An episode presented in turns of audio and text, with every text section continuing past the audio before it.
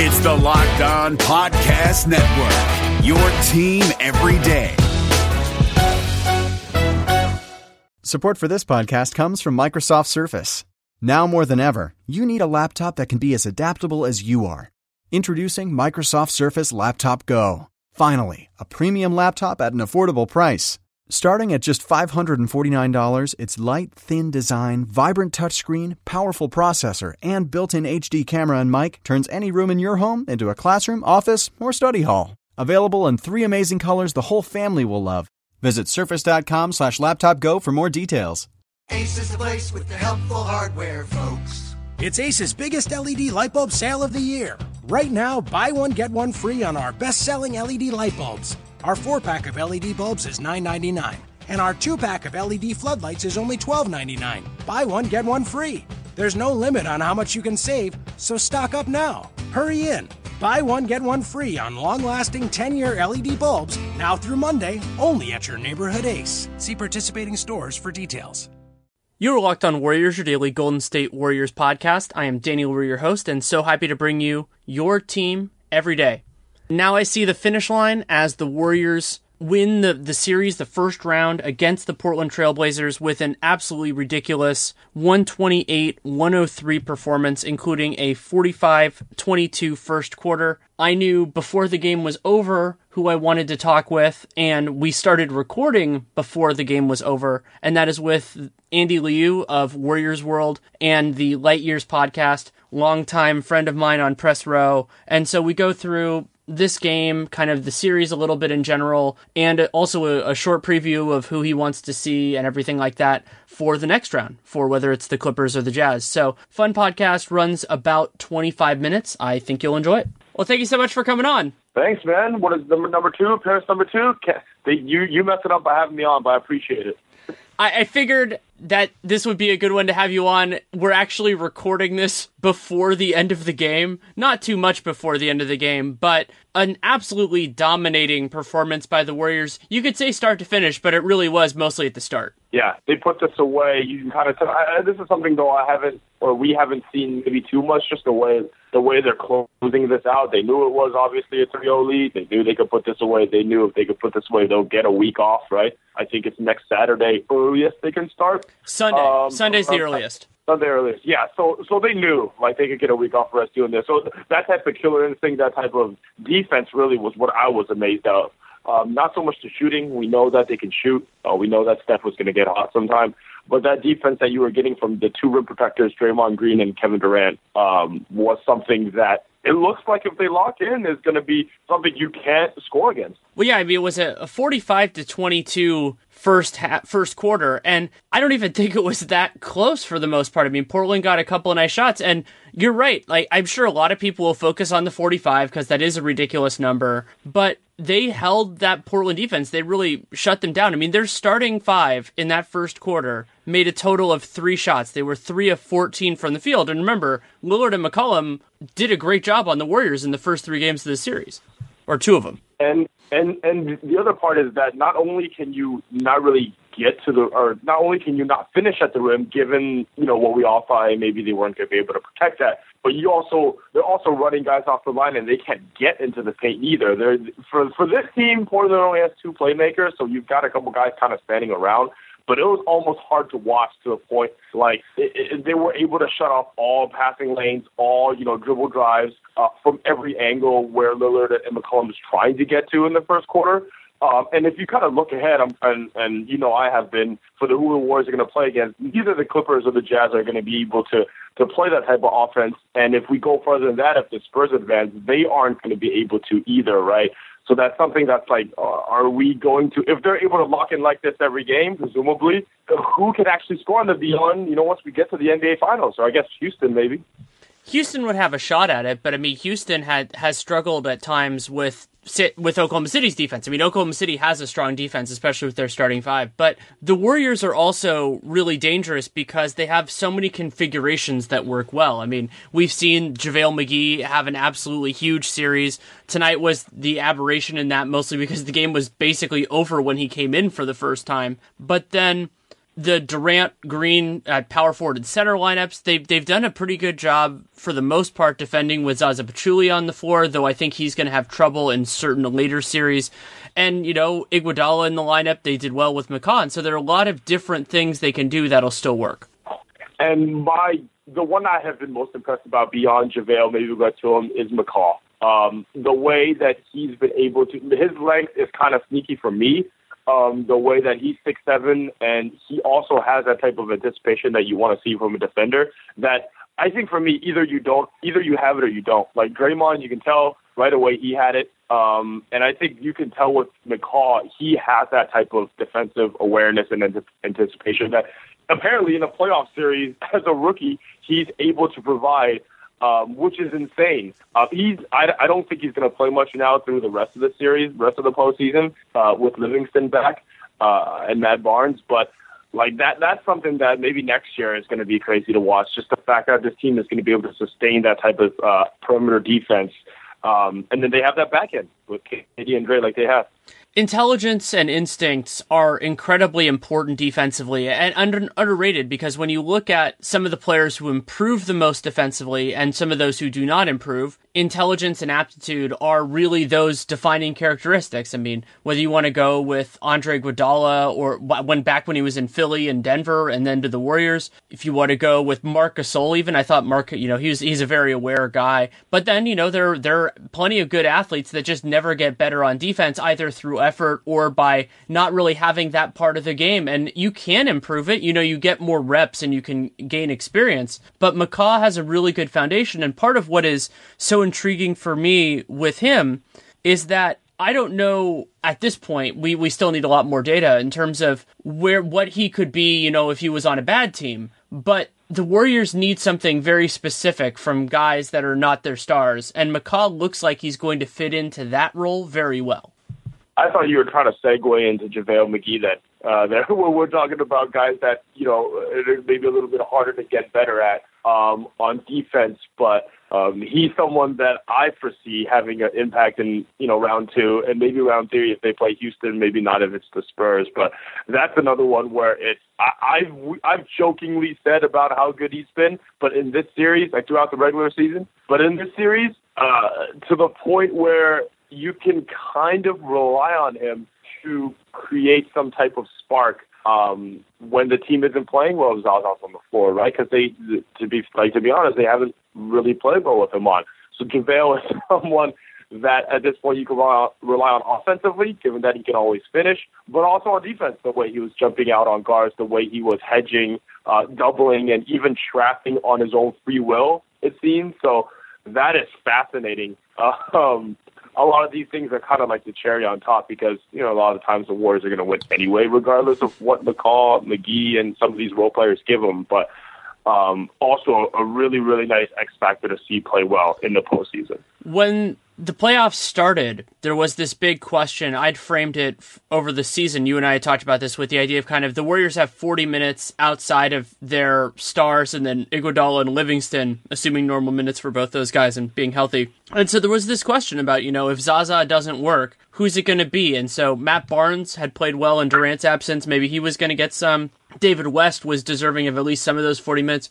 But what happened is McGee and McCaw said, okay, we can be a part of that mix too. And the other thing is, as the playoffs move on, depending on how Kevin Durant recovers from his injury, we'll talk about that in a little bit too.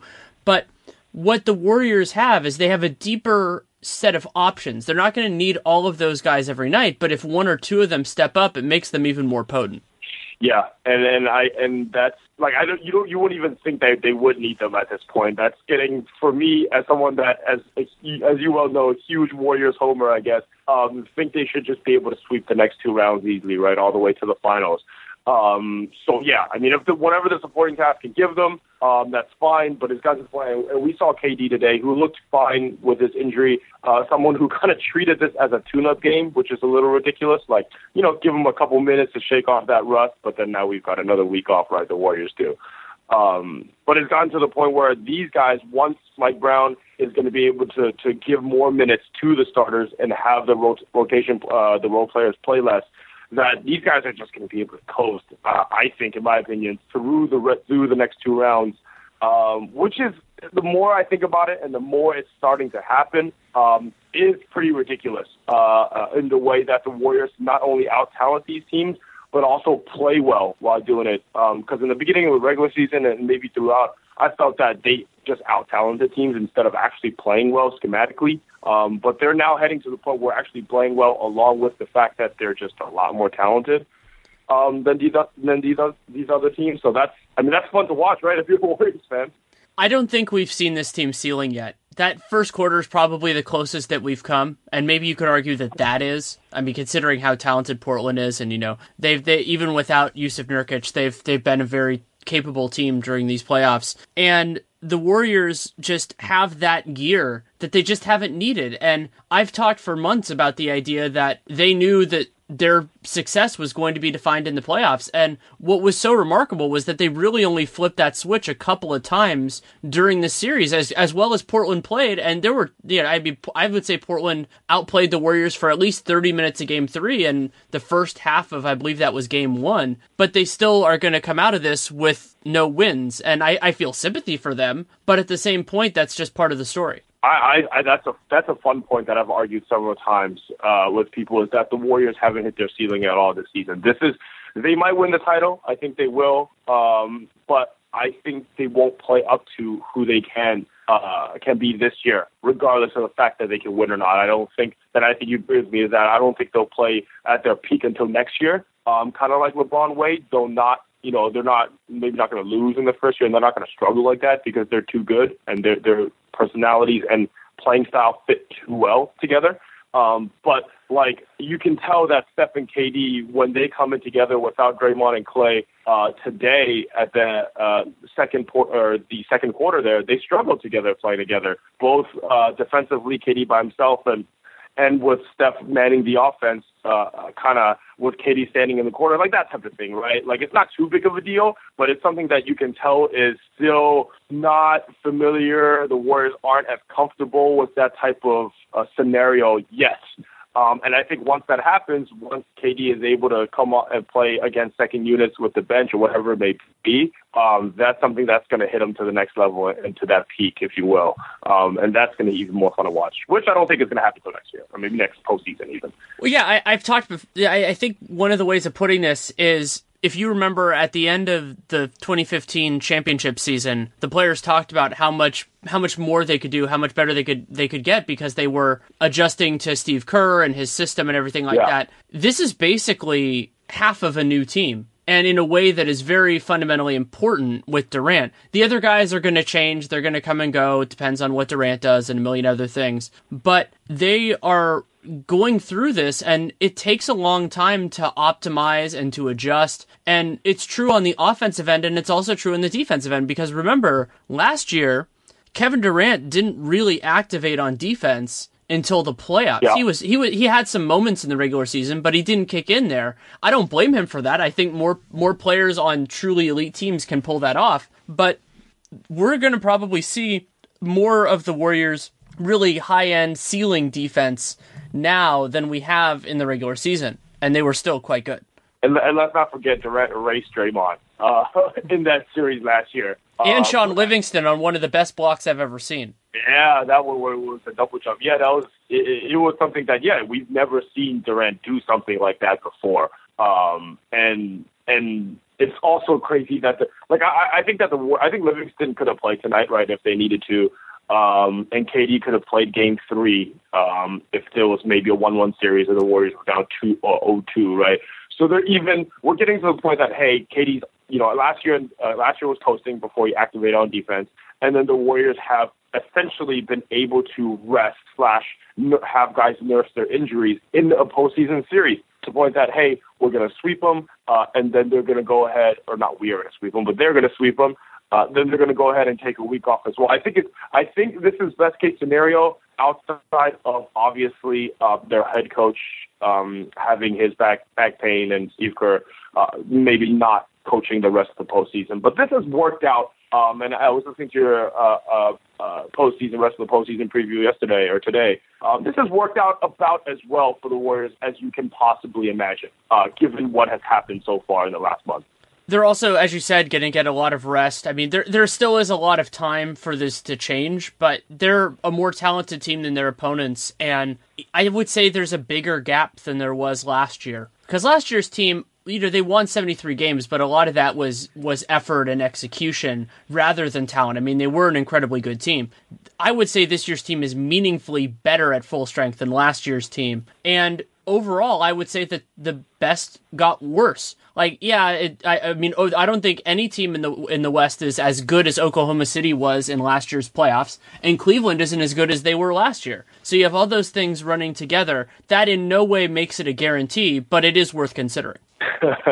I respect the hedge, Danny. Um, you, you know me; it's how I do it. right, right. Yeah, you're paid to. I, I am not. However, I can confidently say that, barring some type of health issue, and maybe even Durant plays with a 80% cap, uh, that the Warriors are going to win. There, there's just really no way um, this defense, because they're playing defense at a level that's the best in the league, and then you're going to play that type of offense along to go with it. Like it really, they have that type of two-way personnel that just makes it impossible. And from a, uh, maybe um, other viewership perspective, that this is something that it's hard to watch because it makes the rest of the NBA boring. To which I say, go watch baseball, go watch hockey, go watch something else, because um, this is not something that's going to stop um, this year or next, uh, or maybe the year after that. Um, so this is fascinating to watch for Warriors fans uh, and for those that are listening uh, to this spot. We've gone 15 minutes and haven't talked about Stephen Curry throwing up 37 points in three quarters. I, I mean, this was this was the closest thing to 2015-16 Stephen Curry I think that I've seen since last season. 2015, 26. Oh, got it. Yeah. Um, the way that like it, for me, it feels like he was robbed last year to to a point. Right? He had some great performances. He had that one in the Western Conference Finals um, in Game Seven as well. But I felt like he was robbed a little bit with that injury. Just, just you can tell that he had that great unanimous MVP season, and he wanted to kind of finish that off and cap that off with a great postseason run and a title, right? But he re- he never really had those type of moments last year, um, and obviously he was hindered and he couldn't really move the same way. Um, and the first three games of the series, he didn't shoot well either, despite the fact in game three he had 30 plus. He, he missed a lot of open shots. So um, I'm thinking he wants to um, obviously avenge and take care of what was missing last year. And second part is just kind of show that he can play in the postseason because there is a part, there is a faction of fans that do say that hey, Steph doesn't score the same way he does in the postseason, so he's not really necessarily a postseason performer. There's uh, kind of different ways you can kind of look at that, but um, at the end of the day, I think it's something that he he does want to to have those postseason moments and to have those stats to show that you know he can also play in the postseason rather than just kind of be a, a regular season player, MVP guy, if you will. Yeah, I think that's fair. And Curry is aware of his reputation and his legacy. And you think about the year, the the 12 months that he had going into that playoff. So he, you know, the playoffs before had already won an MVP, was the best player overall for the 2015 playoffs. He didn't win finals MVP. I still think he should have. Then, you know, on the gold medal team, then oh wait, was that that was FIBA, wasn't it? Yeah, that was the FIBA, mm. the, the FIBA mm. FIBA gold medal team. Then unanimous MVP. So you have all that stuff on one on top of the other. Then he gets hurt twice in the first round series. Because he, he, you know he got hurt in I think it was game one, and then he got hurt again in game four, and on on D-Mo's back sweat, and that you know I do, I do think that robbed him. And part of what was hard about that injury, and and you know I I got a lot of flack being kind of a national guy for talking about some of this stuff, but I've I've covered Steph his entire career, and I could tell the difference was as much as he had the potential for those explosions, he didn't look right last year. I, I don't think he's, and then this year he's looked better. I mean, especially in the second half of the year. But it was also unreasonable to expect him to reach that same level as before with any regularity because that was one of the best off seasons any or best offensive seasons anyone's ever had. Right. So you kind of have to balance those two things and he still has that capability for an incandescent performance and he certainly did tonight. Yeah, and, and obviously having Durant there makes life so much easier. So maybe part of it, if you're kind of, if you're maybe a strictly Steph Curry fan and you were really selfish in saying, hey, um, you wanted him to be the one that was the main driver of this success, then yeah, Durant, Durant being there and taking so much of the offensive stress and workload off of him makes this kind of boring to watch.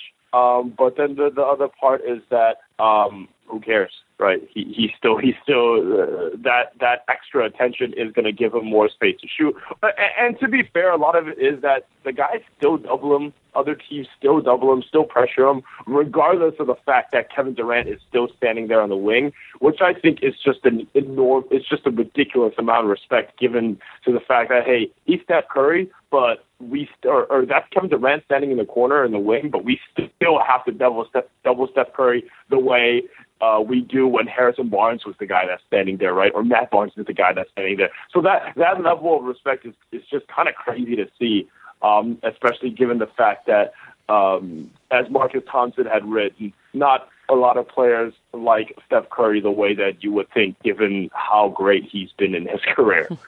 Yeah, it's a it's a very different kind of story for him and this team. And think back to that was a, a part of the conversation that reportedly happened in the Hamptons was the idea that Durant was surprised at how open the members of a 73 win team were to adding somebody like that. And that mentality is a part of how they work. You know, they don't really care that much about who gets the shine in that particular game because they've they can win and winning is fun. Like we, we, we forget that sometimes. And Curry's talked about this a few times about how, you know, losing so much early in his career has shaped the way he thinks about it now. But they're also just competitive dudes. I mean, Draymond hasn't lost the way that Steph did, and he still doesn't want to lose it all either.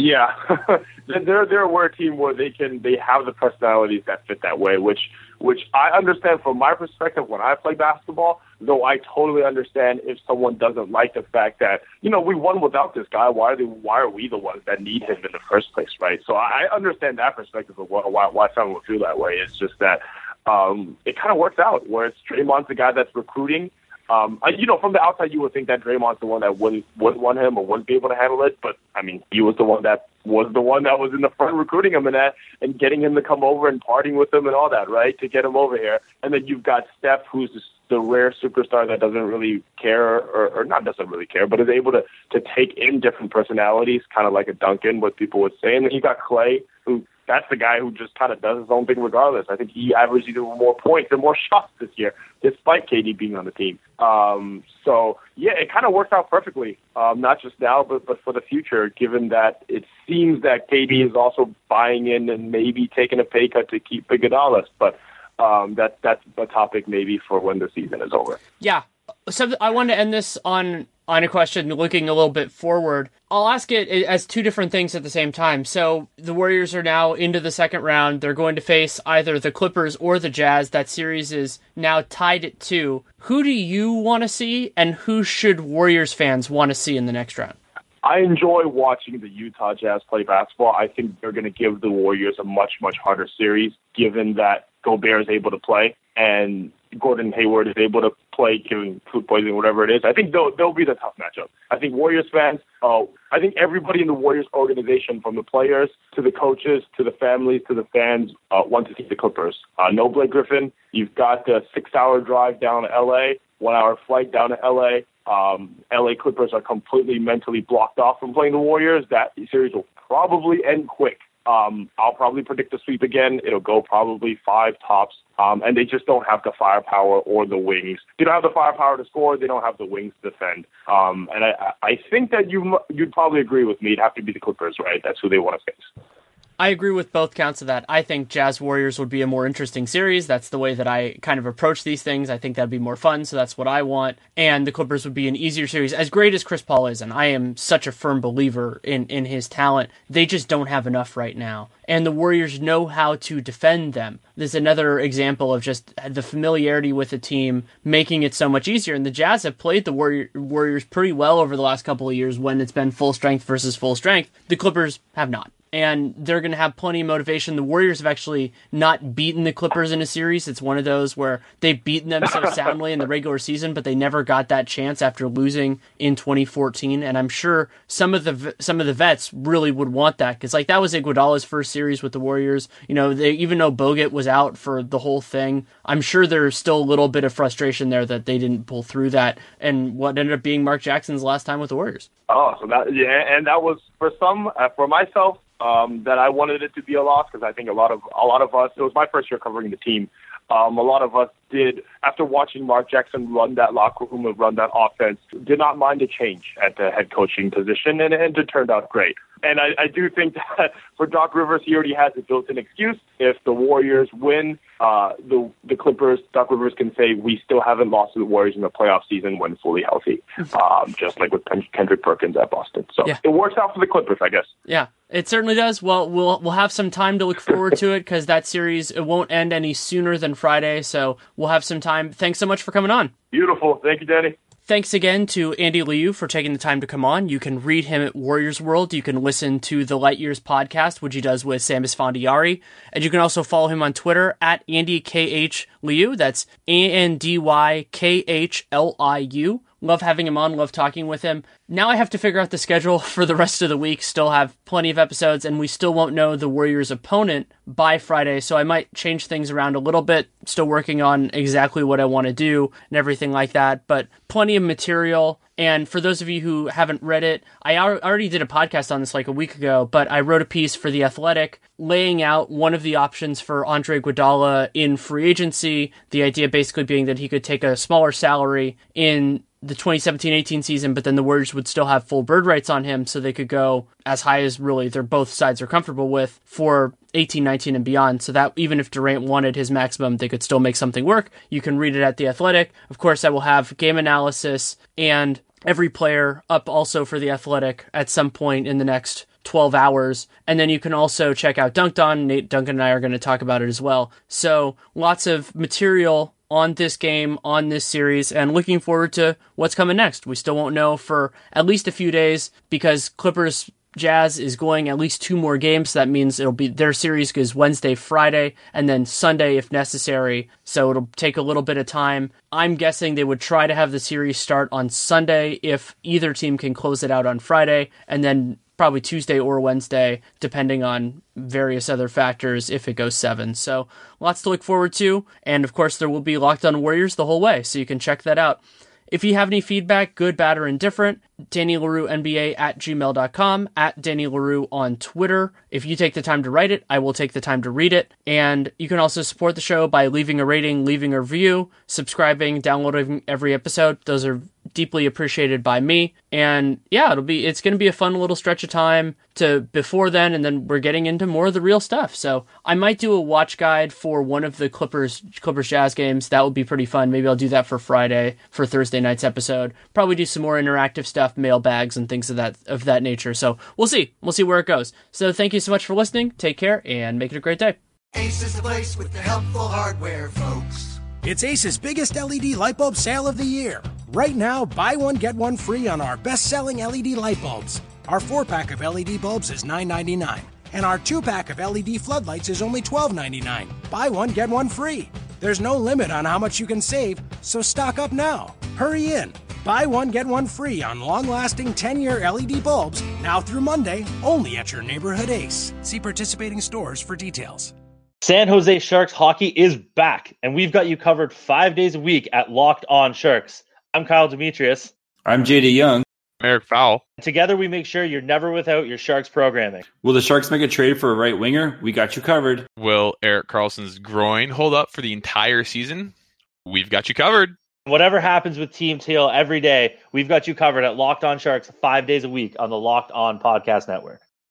This is Josh Lloyd, the host of the Locked On Fantasy Basketball Podcast, the number one fantasy basketball podcast in the world. If you're looking for information regarding fantasy basketball, recaps of the NBA, this is the show for you. We are heading into the off-season and starting to get ready for the 2020-2021 fantasy season. We'll have all the information on what happens through the rest of the playoffs, free agency, the NBA draft, and then heading into a big 2021 season. So make sure you're checking out the Locked On Fantasy Basketball Podcast.